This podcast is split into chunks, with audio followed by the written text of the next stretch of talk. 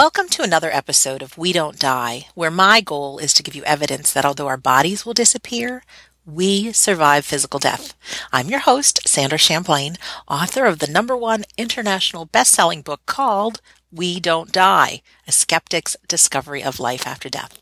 Today on the show, we have Gigi Trebatoski. From calling for her dad to chase people out of her room at night, to a mystical experience during First Communion, and an intense clairsentient experience at a Civil War battlefield when she was just 11 years old, Gigi has had a fascination with spiritual and metaphysical subjects. She has lived deeply connected to her intuition most of her life and drawn people to her, seeking guidance for as long as she can remember. Over the past decade, and with the help of her dog Scrappy, Gigi has been on a journey of self-healing and reawakening. As part of this journey, she has studied evidential mediumship and spiritual healing at the Arthur Findlay College in the UK. Her studies have also included shamanism, dream work, past life regression, energy work, and most recently, spirit art and animal communication. There's a lot more to say about Gigi, but I'd rather her tell you in her own words. Her website is indigosoulways.com, or you can simply go to we don't die radio.com, click on episode 122 to find out much, much more. Gigi Trebatoski, welcome to We Don't Die Radio. Hello, Sandra. Hello, Gigi. I have a I'm big so smile excited on to my be here. face. I know. You and I have been corresponding for months, and we have the Yes. same tutor in Minister Matthew Smith. So he introduced us, and I'm really grateful. Such a blessing. Yeah, my new fan, my new friend. Where are you this morning? You're in Florida, correct? yes, for uh, Southwest Florida, Fort Myers area. How nice. And you're by the beach. looking at the beach at the moment. oh, how wonderful. I'm in Massachusetts and it's a nice fall day. The leaves are Uh-huh. changing outside. We're recording this in October 2016. I always think, Gigi, that sometimes somebody listens to this 10 years in the future. And so they're going to picture what it is that we're experiencing. Anyways, would you tell us a little bit about yourself? You, uh, the introduction you sent me about the things that happened in childhood and chasing people out of your room. Could you just talk a little bit about your background and, and some of these things? sure. Um, so I, as far as as far back as I can remember, I um, have been sort of fascinated with life and birth and death. Um, you know, I, I'm going to give my age away here, but my okay. earliest memory is when I was two years old, coming down from a nap in a two-story uh, townhouse and seeing my mother and brother crying in front of the TV. And I think it was probably the first time I ever saw my mother crying, and it just struck me. It stayed with me. It happened to be the day that John Kennedy was shot, and um, I, I've actually relived that dream over and over again in my lifetime. So I think it was a beginning of of awareness that I somehow began to question life, death things. And it seems funny to be two and doing that, but that, that was the case. Then my grandfather died when I was five years old, or four and a half going on five, something like that. And my mother, um, and father chose to take my brother who was six and my, myself was five along to the, to the visitation. And um, I got sent home eventually, but not because I was upset, but because what I was saying was probably upsetting other people. Because I got there and I was like, "But mom, that's not grandpa. Why are people up at the, at the coffin? That's not grandpa. He's he's not here anymore." and so, um, and it really, you know, I just couldn't Wow. understand why all of these people. Uh, uh, to me, there was this doll laying in the casket in the front of the room that just was not grandpa and um and so my mom my mom uh took me back to my aunt's house between visitation and the funeral. And and at the time she said she was worried that I was too young and I shouldn't have been there and that I was getting too upset. But I really looking back think it was way more about that I was in my youth and and honesty, I was upsetting people in their own grief, and so um, so it was interesting. It was the beginning of my thinking, you know, I had a two year old sister at the time that every time we'd go back to grandpa's house would ask, where's grandpa? And, you know, like, he's yeah. dead. He went to heaven. And then about, um, so, so again, you know, I started at a very young age exposed to death and, and, and talking a lot about it. And I was always very interested as well in, hmm, how can I say, spirituality. My, I grew up in a uh, Polish Catholic German Lutheran family. Mm-hmm. Um, and so I went to catechism classes on Saturdays, but I was really blessed with a family who emphasized the spirituality rather than the religion. And so, um, as I got a little older, we went to a what I would call a radical Catholic church that really started to blend into other religions and other things, which really began to open me to to thinking even more. But um, as you mentioned at the beginning, I uh, so I started, I, I started hearing my, I didn't remember the people being in my room when I died. I mean, died when I was asleep at night. That's funny.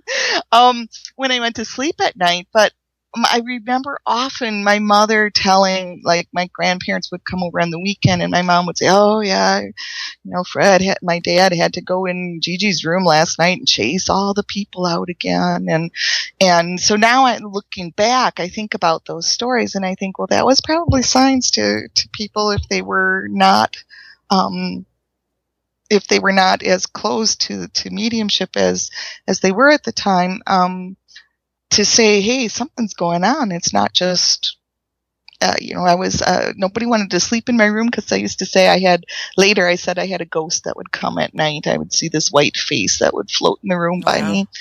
And um, by then I was scared because I'd been taught to be scared of these things. Absolutely. And yet, and yet I was still fascinated. And so, and I read a lot as a kid. Um, when I read John Holland, who's an interesting medium, when I read him, uh, his book called Born Knowing, he talks about how he spent all this time in his room reading while everybody else was out playing. And I thought, yeah, you know, in sixth grade, I was reading Jung's dream analysis. Oh and, my gosh. And, and Pascal's uh, mathematic proof of God existing and some other bizarre things like That's that. So I wild. had this huge fascination and I had prophetic dreams as a child. Um, not the kind of horrible ones where you're seeing somebody in a car accident necessarily, although I did have a repetitive dream where my brother was being killed in a car accident when he was young. And in his 30s, he actually had a car accident where a very similar circumstance, a truck car, which is what I had been dreaming, um, caused him to get a, a, a neck injury that caused his life essentially to come to a stop for five years as they were in lawsuits and trying to treat him medically and whatever. And I said, you know, really looking back at that dream that I'd been having over and over and over again since I was about 10 years old, where I dreamt that he had a truck car accident and his head was cut off. Um, it really was in a sense because he had this tremendous head injury. Um, he, you know, fortunately has completely recovered, but it it did end his life as he knew it at the time. And what was really interesting was he had blocked memories, and when he had that dream, I mean, when he had that accident years later, he actually remembered memories from that time period when I had been dreaming the dream. So it to me it started to open more questions about well how can that be and what does that mean about life and how it works and how we're interconnected. Oh yeah, yeah. What um, happened with First Communion? Well, First Communion. So back to that. Yes. So First Communion. I went to a very conservative Catholic church in the 1960s with an old 90 year old Monsignor that would teach our First Communion classes. And I, so back then, and I don't know, maybe today still, people for First Communion are told to, um, to fast for for like 24 hours or 12 hours in front of your first communion to open the space for for Jesus to come into. Hmm. And um, my parents, you know, as I said, they they were on the spirituality, not the religion, and they're like, JJ, you're eight years old. You've got to eat. You cannot not eat. And I'm like, no, no, no. I Gotta have fast. to do this. Yes. Get Fast. And I, I went in, I got to wear my mother's wedding veil. It was very special, whatever. Back then you would get very dressed up almost like a, a, a Mhm. bride to go to communion. And I was quite hungry. I insisted I wouldn't have breakfast that morning and it was a morning communion. And as I took the Eucharist onto my tongue and swallowed it, or, you know, let it dissolve and then swallowed it and went back to the pray in the pew, I, my hunger was gone and I was full. And I said to my parents, I remember on my way home, said, "Oh man, it was so cool." Tell a story, just like Monsignor said. When when I took the Eucharist, I was filled with Jesus inside of me, Wow. and everyone laughed at me. You know, Of as course. they do. They laughed at me and and and um, said, "Oh yeah, uh huh, you know, sure, whatever, and let's go home and eat something." Oh, I'm So- sure you were the wild child with all the people that were in your room and the ghost and here's this. Yeah, How about yes, the Civil the- War battlefield that you told me Yeah, so our first trip to Florida, where our family used to take car trips. So our first trip to Florida, 19 early 1970s, when a lot of people weren't doing it, and we stopped in Chickamauga Battlefield in in uh, northern Georgia, um, which we later learned was, I think, one of the last great victories of the South, an extremely bloody battle. And it was a kind of a foggy day, kind of dreary. We were getting a lot of dirty looks because I think it was a fairly new thing for a Wisconsin license plate to be driving through the Chickamauga battlefield. And um, as we stop, as we were walking through, there were these placards all over that would tell us about the the the battles that had taken place there. And I began to feel.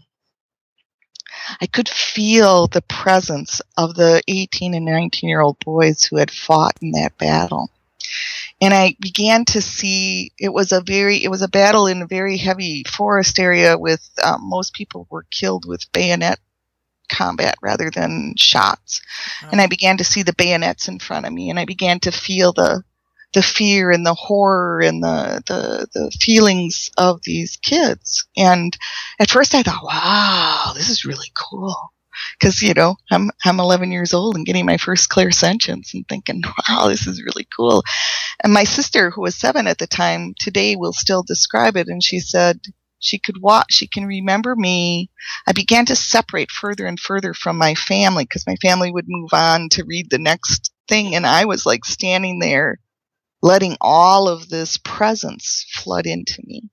And my sister said I was getting paler and paler as I, uh, as I was processing all of this into me. And then I, I got ahead of them and I walked up and I, I, I think I'm quite sure that I saw, um, clairvoyantly to people. And I went running back to my family and they were laughing at me. Now, what scared you? And, um, we went into this cabin that was in the middle of nowhere and it was a gift shop and there were people dressed in period costumes. And so again, they said to me, I'll see, you were just imagining. Um, but later when I went to Arthur Findlay, as we talked about Arthur Findlay College, and we were talking about why do I um, seem to, um, at that time I moved much easier into trance than into active mediumship. And an instructor there said to me, Did you have something happen to you when you were pre adolescent that was really traumatic related to mediumship? And I said, Oh, yeah. and he said, Because that triggered something in you to shut this down and we have to heal that that overwhelming fear of letting it in in order for you to open uh, that part of your of your um, of your sight. I still am a much more um, uh, mediums get their their information in many different ways. I'm still a much more clairsentient person.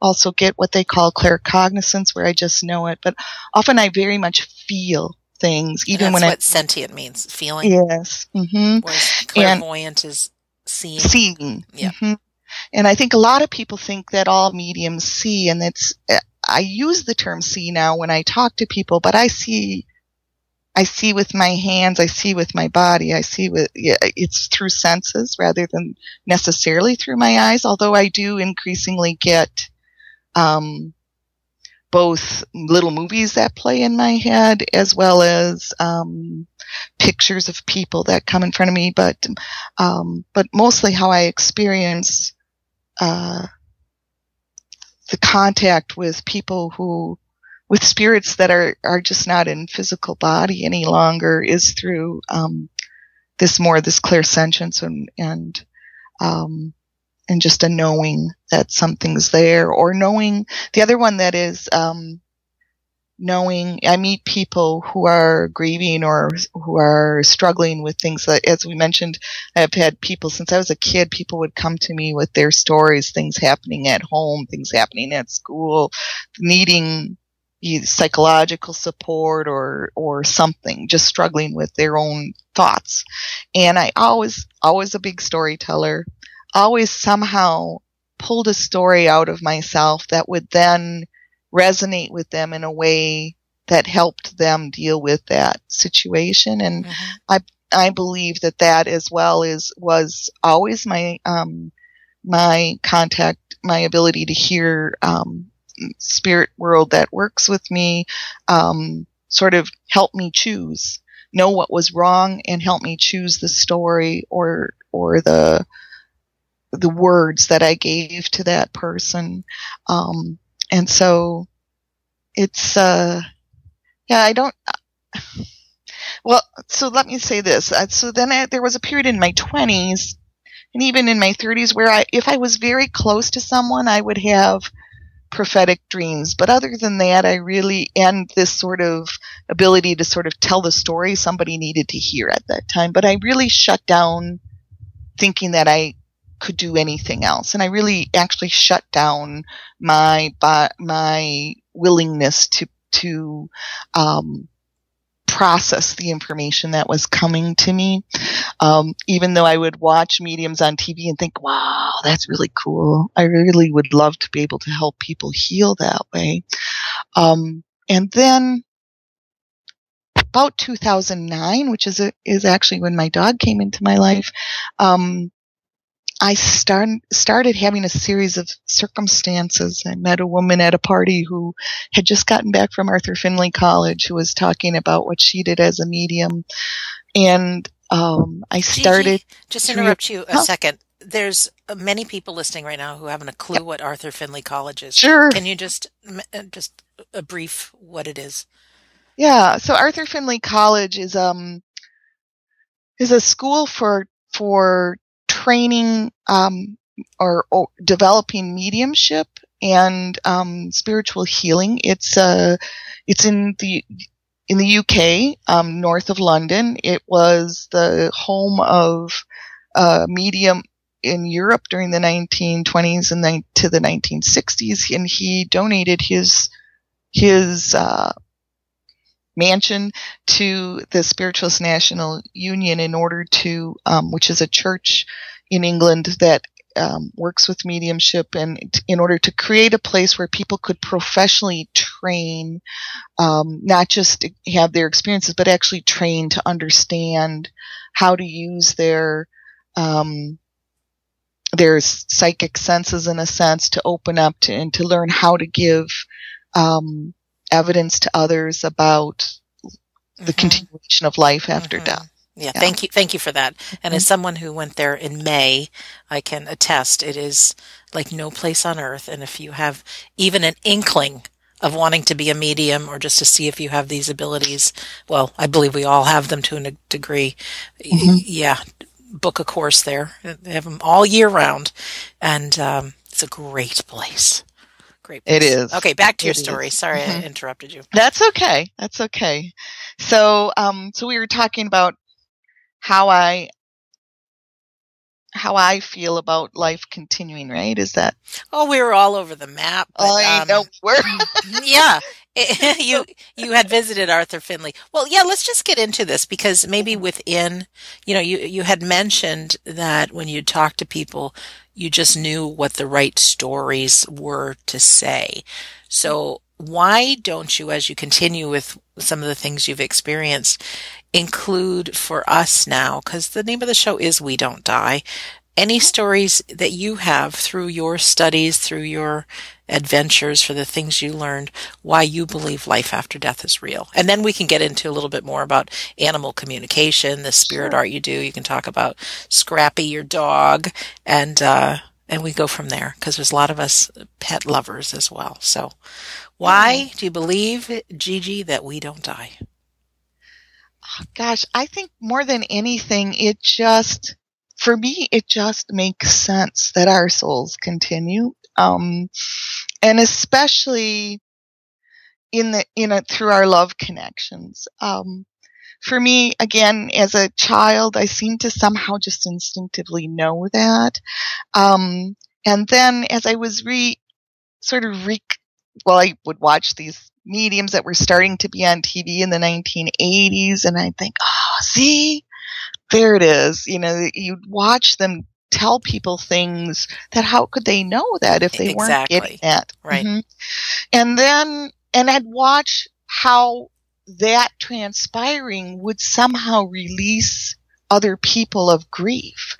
And that to me was really fascinating because, um, because I thought, oh, somehow we're coming back to an awareness that we already knew, that we're always connected. And, um, and then, so as I said, in about 2009, I started sort of really coming back to a fascination with mediumship and remembering and starting to reawaken to my own sort of perceptions that other people may or may not have had.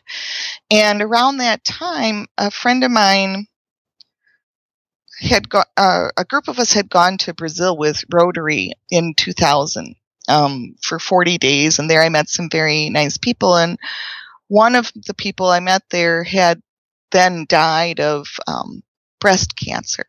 Be, um, she and I had been very good friends. We'd really connected on the trip there. I had moved back to Brazil for a while, um, and while she was dying, um, we would converse a lot about our own spiritual beliefs and life, uh, etc. And I have, she was a, an artist, and so I had some of her paintings. Um, and I had a lot of regrets. I was not able to get back to Brazil before she died. I felt like I didn't um, call her often enough. When I got the email from her daughter the one day that told me that she'd transitioned, I just was in this period of self-recrimination and sure. but at the same time this very strong i actually left a job that i was not enjoying to find another job and really start seeking it was all part of this like starting to seek who am i really and what do i really want to be doing and um and then I started to sense her sometimes. Sometimes I'd be in my house looking at the painting and I could feel you know how like when you're at a party and somebody walks in the room when you have your back to them, but you know, oh, so and so just arrived at the party. Yes. Um, that's I could feel her there, and I think, oh, that just is a memory. I'm just really missing her. But then sometimes I'd say, oh, hi, how are you, just to let it exist. And mm-hmm. then um, then somebody that who had traveled to Brazil with me had right before her 48th birthday suddenly went into the hospital with um, with abdominal pains, which ended up being a, a, a, stone caught between her gallbladder and her pancreas. And Ouch. in the in the in the course in the 24 hours from when she presented at emergency room to um, 24 hours later, she, she her kidneys failed, her pancreas failed, she went into a coma and it was, you know, it was pretty frightening. She she was she actually lived. She she but she was in the hospital for several months and uh, she didn't have health insurance and there were a lot of you know questioning are are they not doing things for her that they could be right. she, her pancreas started necrotizing so i went to visit her in the hospital and uh, she was very close to death is how i felt i came home in that kind of grief of that you have that you start grieving before someone passes. Anticipatory grief, I was told mm-hmm. when my dad was and dying. Yeah.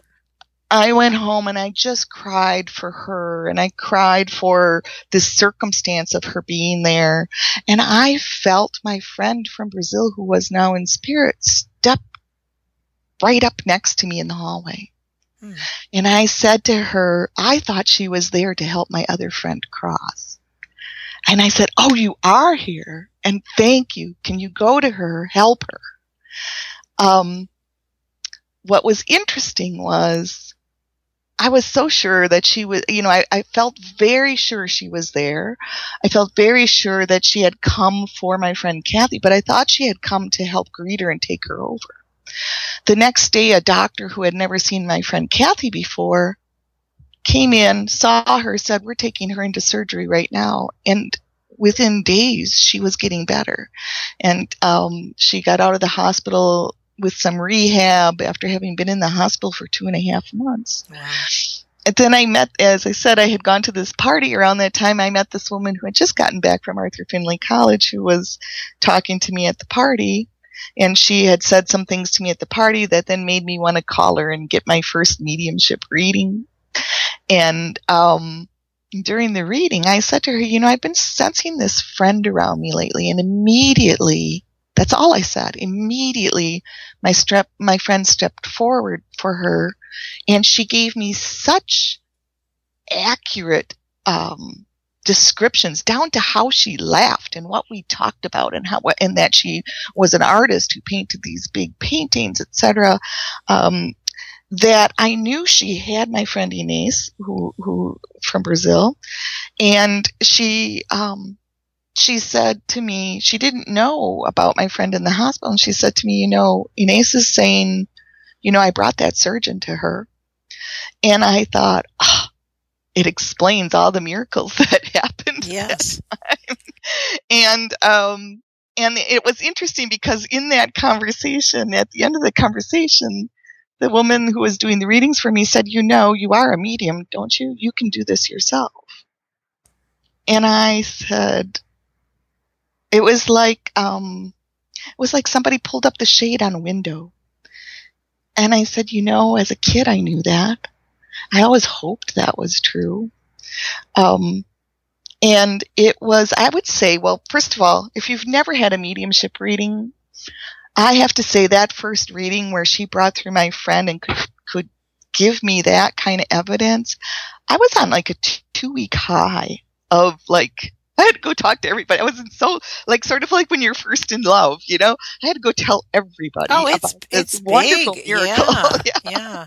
Unfortunately, and, Gigi, some people don't have great first readings. So no, and I know, and yeah. even even even mediums sometimes, you know, have been doing it for lots of years. They sometimes um, just don't make the right connection or, you know, whatever. There's a lot of readings that aren't those miraculous ones. And yet I think if we're willing to, if we're willing to be open, there's always, even in some of the most failed readings, unless you absolutely don't connect at all, I think that there's always one or two pieces of evidence that if you let yourself be open to it, you think, well, how else could that have gotten there? Right, right. If that soul hadn't told somebody. And so that for me is what I tell people. Eh, you know, me, I'm still, I, I a lot of times am still, um, practicing and developing. I think all mediums do their whole lives.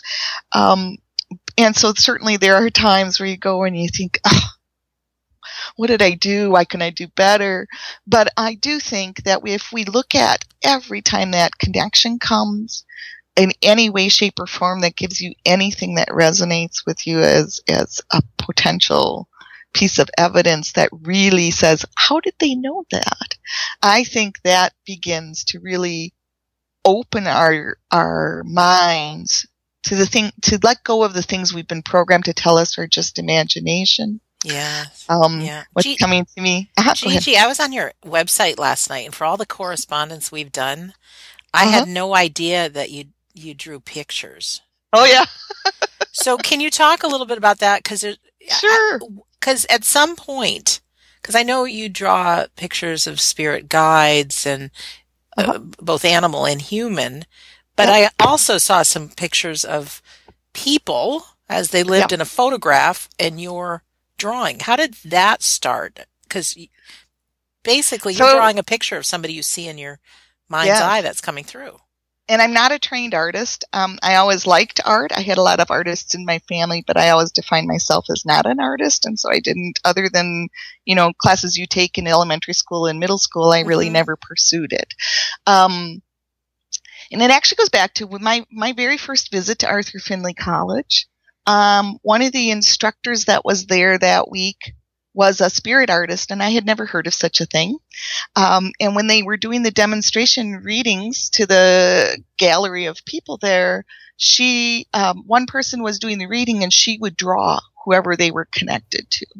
And she did it two different ways. One, she would be actually very conscious and drawing with one hand in a very traditional artist way.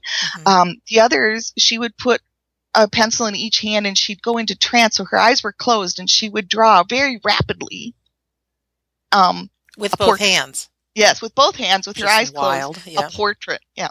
And I thought at the time, wow, that is so cool. I would love to be able to do that, but I, I how many years of, of art classes would I have to take to yes, do that? Uh-huh.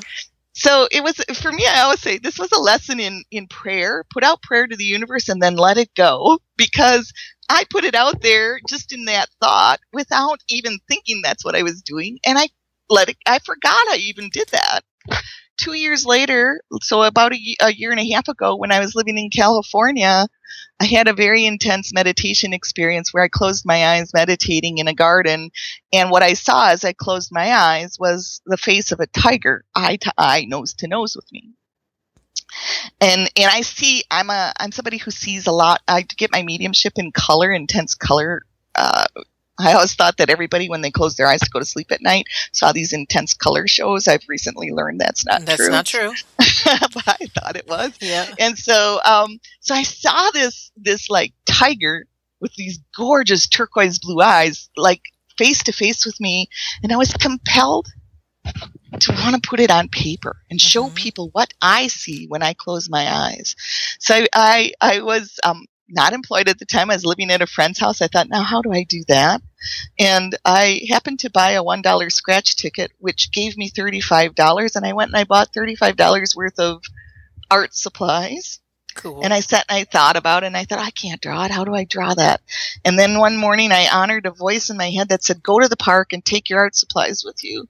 And that day I drew my first two drawings of what I call power animals. I drew a tiger, a lion, actually three, a tiger, a lion, and a wolf. Just in a matter of minutes.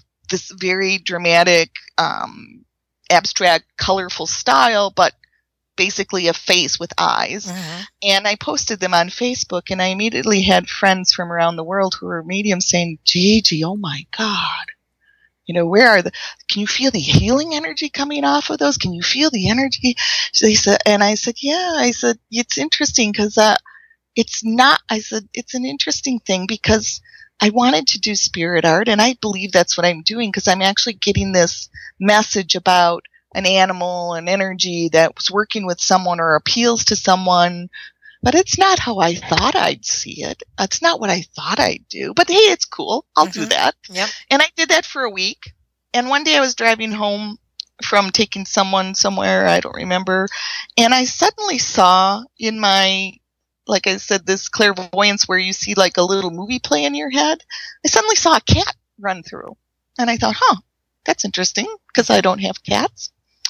And then the cat came through a couple more times, and I thought, well, I got to pull over to the side of the road. And I got out my notebook and I wrote, I, I decided, well, I'm going to do this just like a reading. And so I started talking to the cat spirit, and I wrote down a bunch of information they gave, that I was getting about names and places and what did the cat look like. And I did a quick sketch.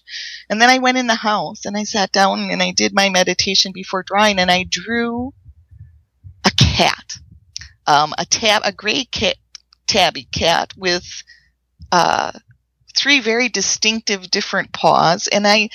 I knew of someone in England who actually is a she's she specializes in doing animal readings. She's an animal communicator and she does animal reiki. And I knew she had had a cat crossover recently and I said I wrote to her and I said, "You know, I think I got your cat." And I started telling her all the information and I sent her this picture. And she said, well, we've had hundreds of cats in our life. And, um, the tabby cat wasn't the one that just crossed, but we had one. And she said, but let me go to my daughter who really took care of them. She found out that one of the names I gave her was her daughter's online gaming name, which That's was funny. not was she didn't know what it was, but and I just it was name was like Mishi, and I said I got this name Mishi. I thought it was the cat's name, and it was actually her daughter's online gaming name, so it was one of those confirmation pieces. Mm-hmm. And she said, you know, the coloration of those three paws are actually the three different cats that just crossed. So what I had was a picture blending, and I drew the last toy they made of her. So I thought, okay, cool. Now I'm still on on on animals. That's cool. And then then a week later, I drew one of my spirit guides in five minutes. And then after that, I I drew a person Mm-hmm. And I thought, is this real or not? But um, there's online classes that I take uh, where you do practice sessions. And I thought, well, I'm going to put it out there. And a lady in the Netherlands said, that's my friend, and I'm going to send you a picture. She doesn't have the bandana on that I had drawn, but I do. And then from there, it's kind of evolved. Um, so that's that's one of the the ways that my that's one of the ways I see um, I actually don't know what I'm drawing when I'm drawing. I can feel it and I can hear like almost as if I'm the person drawing a self portrait. I can go, no, that's not my nose. Change my nose, do this. But I actually don't know what they look like until I've drawn them. And then that's even weird. sometimes I have to, I, sometimes what's really weird is I hold the, if I hold the, uh, like I'm not quite done with the drawing, something I can't quite get, I hold up the drawing to the mirror and then I hear what to correct and I correct it. Um, so it's it's a fascinating. I love it. For me, it's um, I, I debate at times taking some art classes now, but I love the fact that I can say to people, look, I learned how to do this shading. I learned how to do this color. Look at the, the styles are completely different depending on who I connect with. It doesn't look like the same artist did the drawing. Um, and so I love that. And then as we've mentioned a little bit before, uh, since my dog has crossed, he actually brings me. Um, I've, I've done a lot more drawings of pets recently. Um, that at first I thought he was just bringing me like, here's my new playmates on the other side. Let me show you. But they all seem to have connected. Eventually, I've done a reading with someone or a practice session with someone, and I've said, hey, you know, wait a minute. I have this drawing I have to ask you about, and it's it's he's not just bringing me um, his playmates in, in the spirit world, but he actually is bringing me people's pets that I'm about to do readings for. So it's an interesting. That's amazing. And and then let me just ask you, if someone has lost a pet or lost a loved one, do you offer as a medium that you'll do a reading on them and then a drawing? Um, I don't know so, how that goes. That, that yeah. world. So for me, um, and this is partially because of the way that I was trained in sort of spiritualist traditions.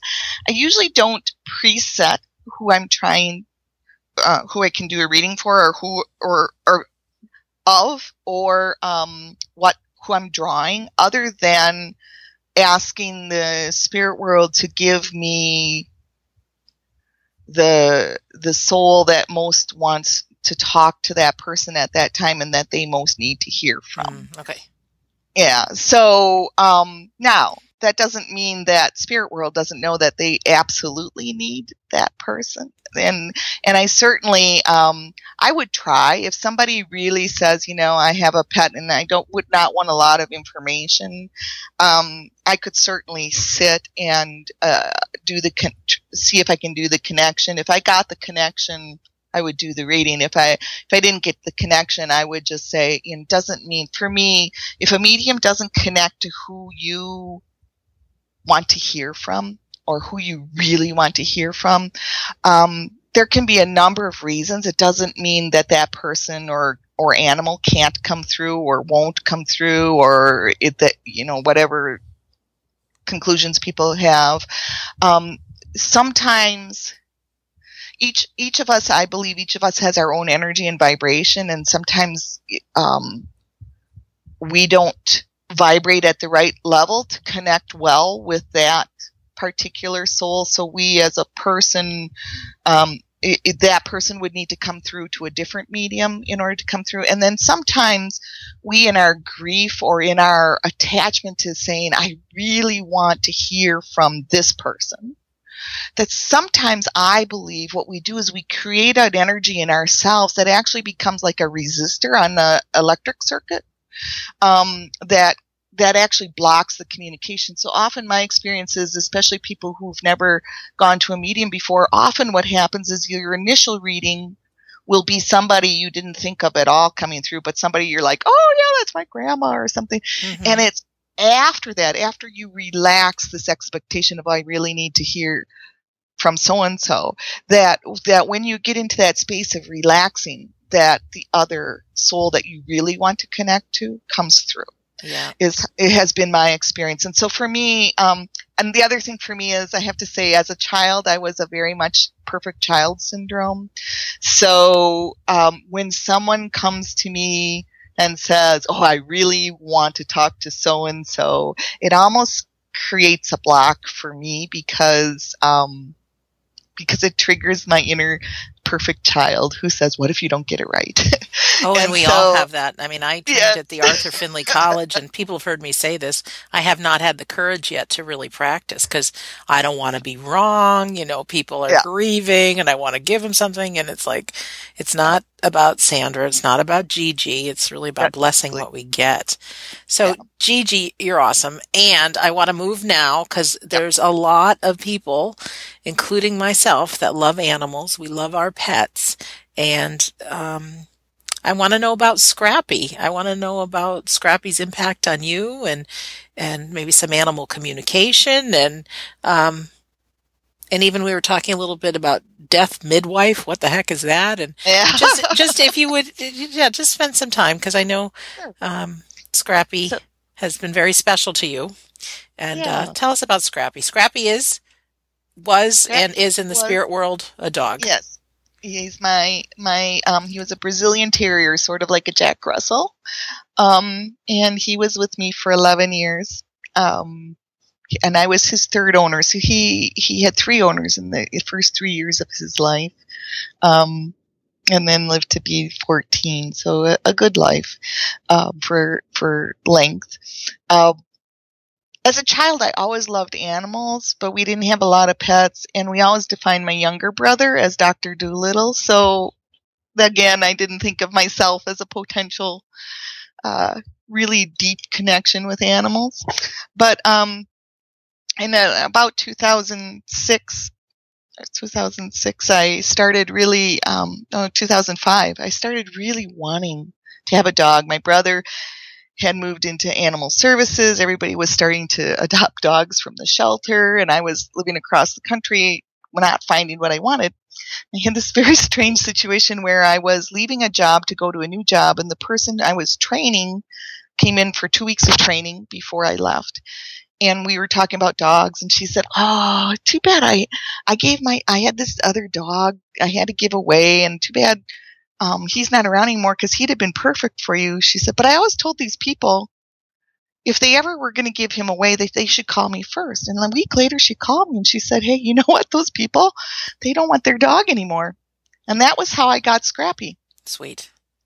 And um, Scrappy for me, I think all dogs come to help us open our hearts and really understand unconditional love. He gave me, I was uh, living alone and I um, had had uh, you know I was dealing I was in my 30s and I was dealing with a lot of sort of letting go of I had always dreamed I'd get married and have children and whatever and it didn't seem like that was happening and then came Scrappy to my life and um, he, he had a lot of quirks. He had a lot of separation anxiety because, of course, he'd been given away three times. He was very smart. Um, so if he saw you packing, he was sure he was going somewhere. If he if you drove, drove up to a house that he'd never been to before, he'd start crying. That's heartbreaking. Um, yeah, it was hard, but he learned. We got to be quite close. Um, and then we would run into his old owner and that was again giving giving new uh, insights because he recognized them instantly. They were his original family. Sure. and and at first he wanted to go home with them but he didn't want to go home with them if I wasn't coming too And um, so it was very nice that we got to be friends and we could have this interaction. But I said to people, look, he didn't see them for three years and he knew instantly who they were. Started to challenge people who said, oh, you know, dogs don't think like people. They don't feel the same way as people. And I'm like, well, I don't know. Um, They're so very anyway, smart. Our he, pets are um, very smart. Yes, and, and he was always people always would look at him and they'd say, "Oh, he's quite a character." And um, I wrote a blog post where he's talking about that, and and he um he was I say he was I think a lot of animals are anyways. They're much more aware, like a cats staring off into space sometimes are staring at your loved one in the spirit world that's standing in the room and you're just not aware of it. Um, Scrappy had this sensitive, he was super protective of me. So he would not allow men to walk behind me at night and without barking at them and scaring them to death. And I had a few men, uh, comment on him being that big protector. But um, as I started doing meditation and started working on my mediumship, he started barking. He scared me a couple times because he would go into full attack mode. barking at things when I'm meditating in a dark room. And I realized that he was seeing things he hadn't seen before and he was um he was protecting me as he got accustomed to the, oh okay, I know who that is now. He would then uh meditate with me. Um, so anyways, we became quite close. Yeah, he's funny. I'm He just funny. laughing at, at I'm just imagining, you know, you're going Yeah, into a meditation and you're experiencing this and the dog's barking, seeing it all. and he jumps up in full attack mode. Oh my gosh. And now now you're telling me he, he meditated with you. He meditated with me and then he meditated with me when one, one night when we were doing group uh, a group meditation on uh, uh, past life regression experiment. And um and I had to take him down the hall because he was bothering everybody else. So I took him down the hall and I meditated not right with the group. And that was my first successful meditation where I sort of got this like past life regression and I learned that he had been with me in that past life. Nice. And I thought, well, that's interesting. So then, um, right around that time, I, I was looking at doing some of my own self healing, as we mentioned earlier, and I was looking for alternative things because I felt like uh, Western world medicine wasn't quite doing it for me. And I met this woman I invited over for dinner who was just starting her naturopathic uh, uh, practice. And she came and she was one of those people the whole night she was like, gosh, he's an interesting dog. And he was acting with her like he knew her. And he usually was very standoffish to other people at first. He liked people, but he would always be clingy to me. And he was very clingy to her and looking at me like, ha ha ha. And, um, towards the end of the night, he moved from her to me. And she later told me she didn't want to tell me at the time because she thought, oh, I was going to think she was crazy. But, um, she later told me that that night what she, what he was actually figuring out how to talk to her. And as she was leaving that night, he said to her, he moved his, he like connected our energy fields together. And he said to her, lady, you're not leaving until you figure out how to heal my owner. And, um, so that was my first understanding that he could communicate. And I thought, well, how come he communicated with her and not with me? Well, I started to learn that I, um, just wasn't tuning in or I wasn't allowing myself to believe he, uh, you know how dogs, they like, they want to treat and they're kind of giving you little signals and you Mhm. And you think well yeah well i can just reason that out or it's just imagination but he used to do this thing that i called the jedi the jedi mind ga- stare you know like where where obi-wan Kenobi puts the thought in your head you Sure. will give me the treat you know Yep, yep. and he, you could watch him do it and and he would get more and more intense as he was trying to put that thought in you and one day uh, again after i had first gone to arthur findlay college i said to him i tuned in and i heard what he was saying and i asked i said to him are you telling me this and he did a happy dance it was so cute he did this happy dance and then he did the stare again and then I said to him, You're telling me this? And then he did the happy dance. So I started opening up to, gee, maybe we are communicating and maybe it's the same as between people and people. Um, so anyways, let's move a little forward. He, um, for me, the biggest thing is that in the last two years, I, I had a lot of move, moving, a lot of disruption in my life. And during that time frame, he and I were twice had to be separated. Once where he was in a kennel for for 30 days. Once when he actually had to be rehomed for uh, eight months. Mm-hmm. Um, and the, the, heartbreaking for me. But what was interesting, and I think heartbreaking for him as well, but what was interesting was during that time we got a lot of lessons. I would dream about him at night, and I would often wake up with the sensation of him laying in bed next to me. Um, and then when I would come fully awake, I'd go, oh, he's not there. But I knew, I accepted that somehow during sleep time, our souls were coming together. And I knew my parents, uh, this was my first pet, so I had not yet experienced a pet crossing, but I knew my parents had, and I knew my parents had thought they were imagining their dog trying to get up in bed with them at night or hearing him walk through the house in the weeks following his crossing. And I used to say to them, no, that's not your imagination. As I started to say earlier, one of my favorite quotes from a medium named John Holland is, he says he hates when people say, oh, it's just your imagination. Imagination is your key to the portal that connects you to the spirit world.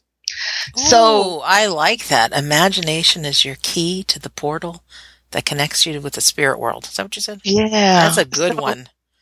Imagination is actually what gets you there because they're communicating in these snippets. And you have to be able to take that and get that to like, oh yeah, that was so and so, or and so um, so I used to tell my parents, that's not your imagination. That's that's your dog. He's there with you. You know, let yourself accept that. It'll feel better. And so when Scrappy and I were, he was alive, but we were separated. We, I was having that same experience, and I understood. I started to begin to really understand the depth of his connection with me and there I was in the middle of learning my spirit drawing, and I one day drew him. Didn't know I was drawing him until I got the drawing done. I was like, oh my God, that's Scrappy. And I thought, did he die? Because he was now with this other family. Mm-hmm. And then two days later, I woke up from a dream and I said, out loud to him, I said, Oh, buddy, I'm getting you back. I had no idea how. About a month later, um, no, maybe a couple weeks later, uh, I had a cousin call and ask me if I wanted to move in with her and, and would I ever think of getting a dog again. And I immediately called the people that I'd been putting off calling that had him to ask how he was doing because I had been putting that off because I didn't want to know that he had crossed into the spirit world because that's what I thought the drawing was. And they said, "Oh, I, we actually were just about to put him up for adoption." And I said, "Can I have? Can you hold him for a month because I can come and get him back?" It was the most exciting thing for me. Um, when I got him back, he had changed dramatically in that year, aged a lot, gotten very thin. He was very depressed. Um, but in a very brief number of hours after we drove away and we drove up to the first gas station near where I used to live, he suddenly perked up like he remembered that's where we were, and it He's was home. like, yeah, yeah, he switched back in, and then you know he had a few more. Uh, about three months later, that stuff in California was obviously not the final place because I suddenly was packing him back into the car, and we drove from California to my parents' house in Florida in a matter of three and a half days, and that's um, and then as we were going there, I knew my parents are aging and, and um, I was getting a lot of spirit communication that I was not to take on too much responsibility there. I was supposed to assign somebody to help my mom. So I told Scrappy it was his duty because um, I knew she missed her dog. And uh, so we get to, to, we get to Florida in December, and he was in heaven because he'd been there before lots of times, but it had been quite a few years. In fact, he spent the first couple days looking around the house for their dog who had crossed, mm-hmm. um, who was his buddy. And then um, I started having dreams. I had dreams that he was. Um, I had dreams that he had cancer tumors and I thought uh, that I was supposed to be trying to heal him and I was very wrapped up in like I'm not learning how to do this and he's getting sicker. Here in Florida he began to have some coughing and some other things um, there's uh, most of the fleas in this area are very resistant to the topical medicine, so you have to give them that much harsher pill right. medicine. Yeah. And that in, in, a, in a dog who had been very sensitive, um, he was grain free. He had he had reflected to me. I forgot to mention that earlier. He had reflected to me all of my health issues. So he had seasonal allergies when I had seasonal allergies. He was allergic to or intolerant of wheat and corn. I took it out of his diet way before I took it out of mine. Later, I realized, oh, that was my issue. Um, and I do think our pets often do that. They show us our issues that we aren't paying attention to. But interesting. Never, never thought of that. Yeah, if you read, um, there's a woman named Danielle MacKinnon who wrote a book on soul contracts with your pets, and um, she talks about that. The, that often our pets mirror to us. So whether it's personality or or physical conditions, they mirror to us what we need to focus on. Um, but he he began to get sick here, and I would do because I had it in my head that I that I was supposed to heal him that yes, he was getting older, but you know, first I was supposed to heal him and then he would die. Um, I would ignore some of the signs that were coming and, um, or I would do things to, and he'd get a little better. In, in June, he crossed. Um, in June, he got suddenly very ill with symptoms of congestive heart failure a lot of dogs die of congestive heart failure, and I have my theories on that as well. But he, um, I mean, it was so sudden, and it was so sick. And I was in a fairly new job, and I, I, you know, I wanted to stay home with him, but thank God he could at least stay home with my parents. Um, and there were some things that happened that allowed me to come home early. Some days I was able to spend some more time with him, and I struggled with: is he do I really know? Am I really hearing him telling me and showing me that he's dying? Or is he have something that if I just took him to the right vet, if I just got the right medicine, mm-hmm. he'd be miraculous okay. healing. Yes, yes. Yeah. And, and and I'd say to people, it's not about. Sometimes I know that's about people not being able to let go, and I used to say to people, no, it's not about not letting to let go. I just want to know that I that I didn't let him down in something that was so easy to fix. And, um, but as I began to get closer to making an appointment, I made an appointment to go take him somewhere, but I knew my inner voices were telling me long and hard that this was it.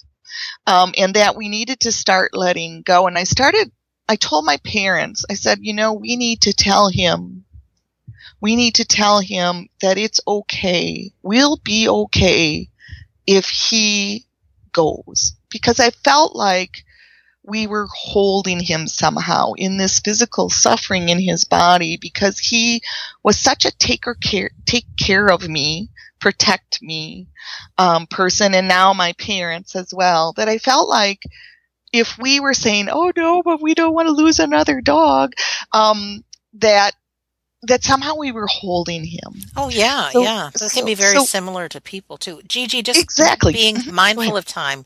We mm-hmm. only have about five minutes left. Okay. So yes.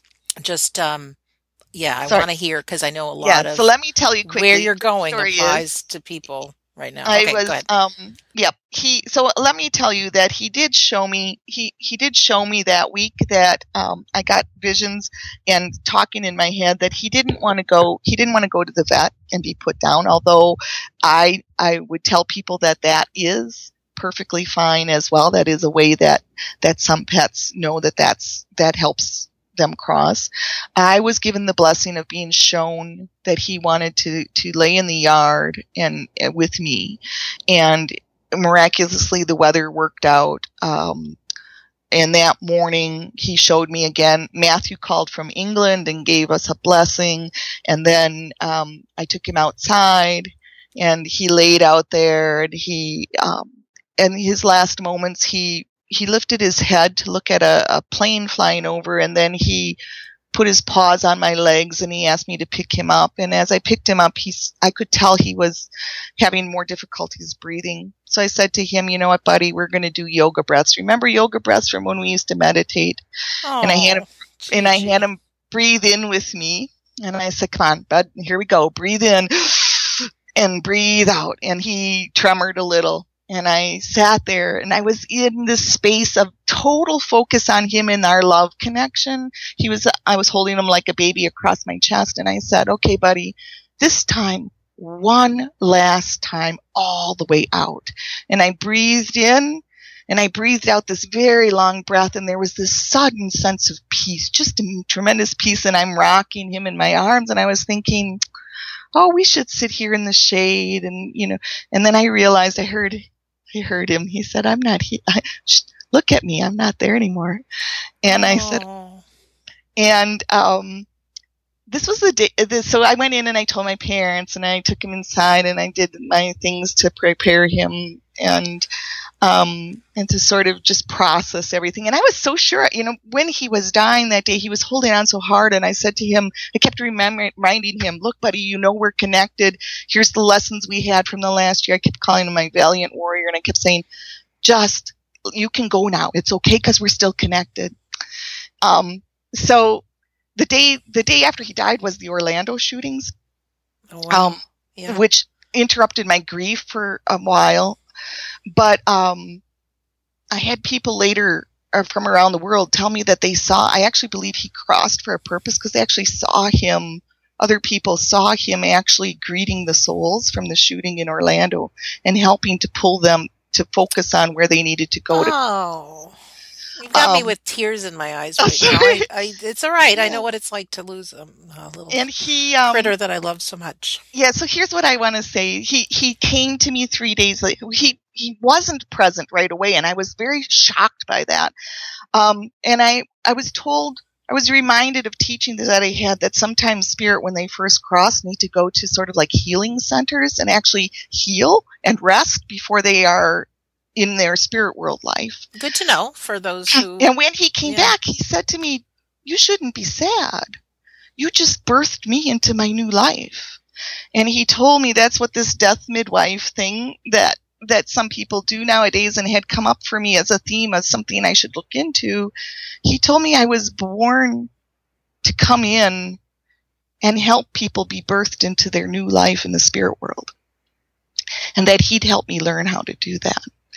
Um, I actually believe that there are people increasingly doing that with, with, with hospice work, but I actually believe that my work will be more with helping people who have pets and who are trying to determine if they, is their pet sick is their pet telling them they're dying?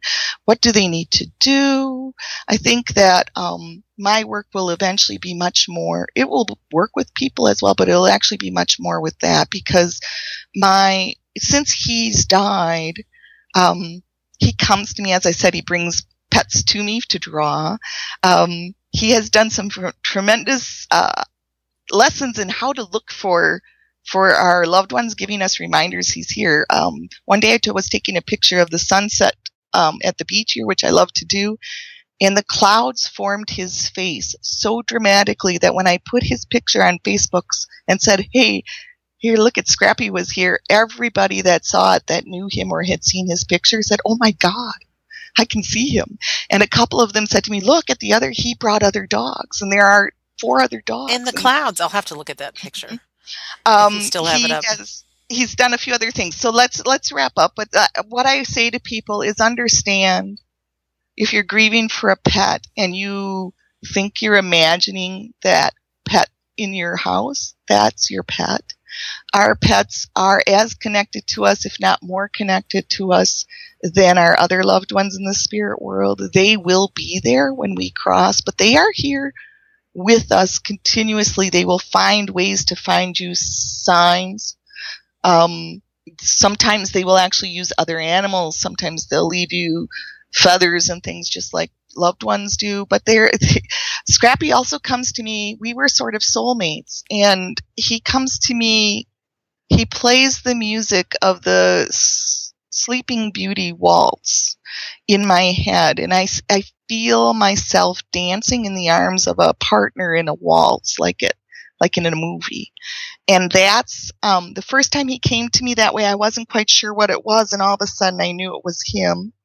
Um, so he's giving me lessons from the other side now that continue to show me um, that we ha- are connected. He comes uh, one t- the first time I did trance healing after he crossed. He said he came to me and while I was in meditation and he said I get to show you come on come with me I get to show you what my life is like now and he took me to the fields that he was playing with all the other dogs while I was allowing healing energy to channel through me to the person I was doing healing on.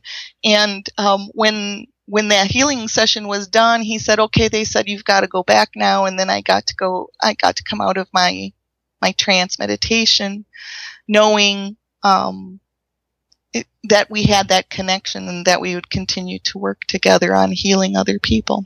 Gigi, so, that's so special. I remember when my kitty Millie, when we put her to sleep, I mean, it was just such a battle with is it the right thing to do? Is she in pain? And to be able to talk to somebody and to, who can tap into that, that's beautiful. And, um, it's, it's a real gift. So thank you for that. And also what's coming to mind is we didn't talk much on this, but just for all of us who have had a pet to really and especially dogs. I think they're a little different than cats, but just to feel that unconditional love and to imagine, you know, they're happy to see you no matter how long you've been gone or, uh, you know, I don't want to say if you forgot to feed them, whatever it is, it's like it's just complete unconditional love. So, uh, yes. If you're, and it, do we have maybe just a one yes, or so? You betcha. So the very first time he came to me after he crossed over he came in a dream right before I was waking up in the morning and I was in the middle of a dream where I was doing something else. And you know how your pet sometimes like interrupts when you're reading the newspaper or something says, Hey, pay attention to me. Yes. That's what he did. He interrupted. And in the dream, I did just like we do in our life. Like, why'd you stop? I'm what? Would you stop? Get out of my way because I'm doing this. And then I woke up and I thought, oh wait. Isn't that funny? And, I, and then I realized my first lesson from him was you know, for the last few months, did it really matter if mom was feeding him something he wasn't supposed to get fed? Did it really matter if he peed in the house because he was now getting old enough and he eh, he couldn't hold it anymore? Did you, you know, could you have taken five more minutes to spend some time with him, just having fun and loving? And I thought, wow, that was now that he's gone and I miss him. And his first lesson to me was to come in a dream where I had that same little sort of annoyance we have. And I said, what a wonderful lesson for us that not only does life continue, but I also have aging parents and, and the same message comes, you know, do, do I need to be irritated? Do I need, because we're trying to merge our lives again? Or do I just learn how to totally unconditionally express my love in the time, the very short time that we have together in the pres- physical world? I think that's the answer right there. Mm-hmm. Love, love, love. Gigi, thank you so much. Thank you, Sandra. Wow. And thank you to your audience. yeah, definitely thank you to the audience. You who's listening right now, I hope we've touched a place in your heart. I, I can't help but think of when I adopted my kitty Millie. I mean, I hated cats and this little cat snuck into my house and ended up sneaking into my heart and I had her for 11 years and you know, you know the expression better to have loved and lost than never to have yes. loved at all. I had no idea that I could love so deeply and it was for a cat. But I, man, I loved her. And so anybody toying with getting a pet or adopting, um, you know, yeah, I know it's hard when we lose someone, but the th- the thing is, is that love that we feel and what we can learn from them. And like Gigi says, you know, we don't die. Our pets don't die. You know, they can hear you now and you can com- if you're open, you can communicate with them now, and even when they cross over, they're still there teaching lessons. So, uh, one thing I just want to say at the end, when I wrote this down because you said it so brilliantly, imagination is your key to the portal that lets you connect to the spirit world. Uh, so many times we think what's in our imagination is just nothing. And I tell you from all the things that I've done, if you can start just imagining things, um, whatever that may be, and just really practice your imagination. You know, watch. All of a sudden, you're going to be getting messages you haven't had before. You're going to be mm-hmm. having dreams, and that definitely uh, is is the way through. So, um, Gigi Tusky. I'm always afraid I'm going to pronounce your name wrong. How do we get in touch with you? Well, so I well. have the um, Indigo Soulways um, website and also um, a Facebook page that's also um, Indigo Soulways. And um, and then I also have a, a, a, both a blog on that Indigo Web uh, Soulways and on my Facebook page that's related just to stories or lessons from Scrappy. And I encourage people if you either are touched by his story or if you have stories of your own about your pets who have crossed, please feel free to share them there. Uh, um, it seems that that Scrappy's role, um, other people from around the world who were touched by his initial story or who had met him asked me to start the Facebook page for him. It's called Scrappy Guru. Um, and it's it's right now mostly stories um, that I tell through his voice, but I really encourage people if you wish to share them. Um, it's a forum to get it out to other people, and and it helps you. I think the more I tell the stories of Scrappy, the more I pull him closer in the spirit world to me and our connection becomes even stronger. So I encourage you, if you have those, to please feel free to share them with us or share them on your pages and let people know because it allows other people, um, I would say it's the it's a hand reaching out of the darkness uh, into the light and it lets people come out of their grief and move back into that space of love knowing that that love continues. Yeah ultimately love never dies they're all around. So thank you gigi. Thank you thank to our you. listener. And remember i oh not remember i'm going to tell you right now going to we don't die radio.com click on episode 122 and all the links uh, for Gigi's website and for um, her blog and for Scrappy's Facebook page and all that is is right there. Okay, so I do hope you've enjoyed the show. In closing, my name is Sandra Champlain, and I've been your host once again on We Don't Die Radio. And I do believe that life is an education for the soul, and that your life here on earth is important. Your loved ones haven't died. Your pets haven't died. They're just in that invisible space, you know, where the internet is and GPS signals and television and radio waves, and we can still access them through our imagination. So I want to thank you for listening, and we'll see you soon.